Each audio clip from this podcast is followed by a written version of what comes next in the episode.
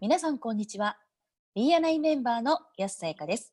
オフィシャル BNI ポッドキャスト今回も BNI ジャパンナショナルディレクターの大野代表とともにお送りしております。大野さんこんにちは。こんにちは。よろしくお願いします。よろしくお願いします。第99回は政治と宗教の話と題してお送りいたします。英語版のエピソード495をご参照くださいこのポッドキャストはコンビニの人材育成を支援するコンクリ株式会社とチームビルディング研修の JCTV の提供でお送りいたします。さて、大野さん。はい。今回は政治と宗教というテーマなんですが、これについてお話をしていただけますでしょうか？はい。BNI において政治と宗教の話はタブーということは、まあ、多くのメンバーの方ご存知だと思うんですけれども、はい、最近あるメンバーさんからですね、え議員さんをビジターとしてチャプターミーティングに招待したいけれども、どうすべきかみたいなですね、質問をいただいたんですね。はい。で、これまでのトピックでは、日本のポッドキャストはこうした、まあ、政治宗教の話っていうのはカバーしていなかったですし、まあ、せっかくご質問いただいたので、今回はこちらのトピックでお話を進めようと思います。はい。英語版のポッドキャストでも、えー、前津博士がですね、彼自身の、あるいは BNI の政治的立場について質問されることが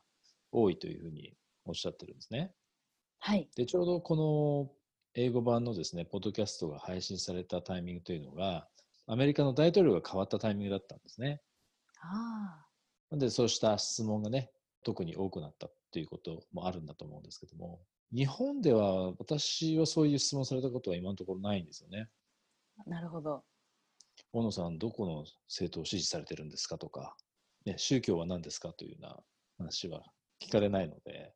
はい、ただ先ほどの質問にあったように、えビジターさんとか、えー、そういった方の中でその宗教とかね、まあ、議員さんをやられてる政治家の方もいらっしゃると思うので、いいトピックだと思うんですね。はい。で前津博士が長年にわたって確信を強めたことには、まあ、BNI の中で政治や宗教の話をするのは良くないということなんですね。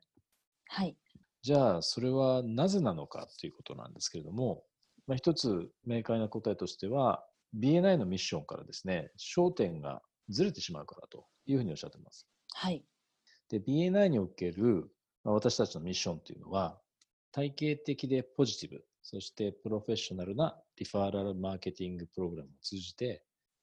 人々がビジネスを拡大するのを助けることと。で、そのプログラムによって人々が長期的で意義深い人間関係を優れたビジネスプロフェッショナルと育むことが可能になりますというものなんですね。はい。で BNI が世界最大規模のビジネスリファーラル組織として、まあ、機能できている一つの理由というのは、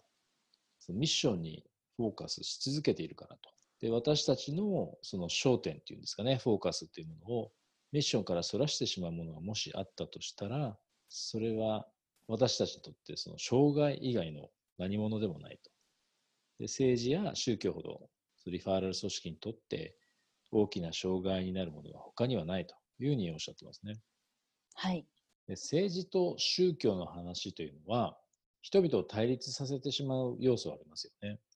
はい。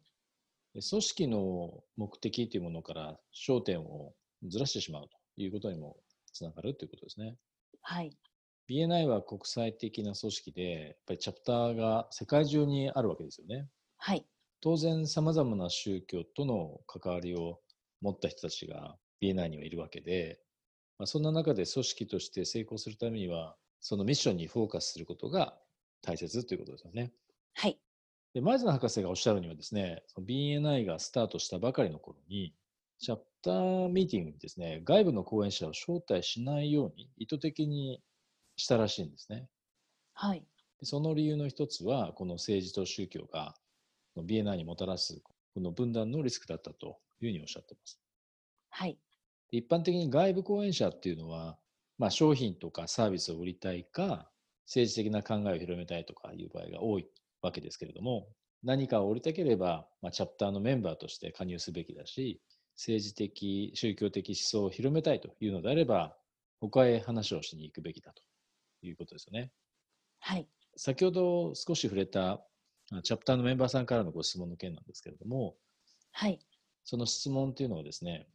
えー議員をされている方をビジターとして呼びたいんだけれども、他のメンバーの人からですね、そのビジターの方にプレゼンテーションの時間が与えられないんじゃないかという指摘をされたんだけれども、カテゴリーを、まあ、地域貢献みたいなものに変更したとしたら、プレゼンテーションしてもらうこと可能になるでしょうかということと、議員の名刺もですね、配らないようにお願いするべきでしょうかっていうようなことだったんですね。はい。まあチャプターミーティングに現職の議員さんとか、あるいは元議員さんがですね、えービジターで来られるということは、まあ、どこのチャプターでもあり得ることですよね。はい。その場合、チャプターとしてどう対応すべきか迷うということが考えられますよね。そうですね。このようなケースで、プレゼンテーションをしていただく場合は、例えば特定の政党とか政治の話を避ける。選挙の話なんかも、まあ、避けていただくようにするということであればいいかもしれませんね。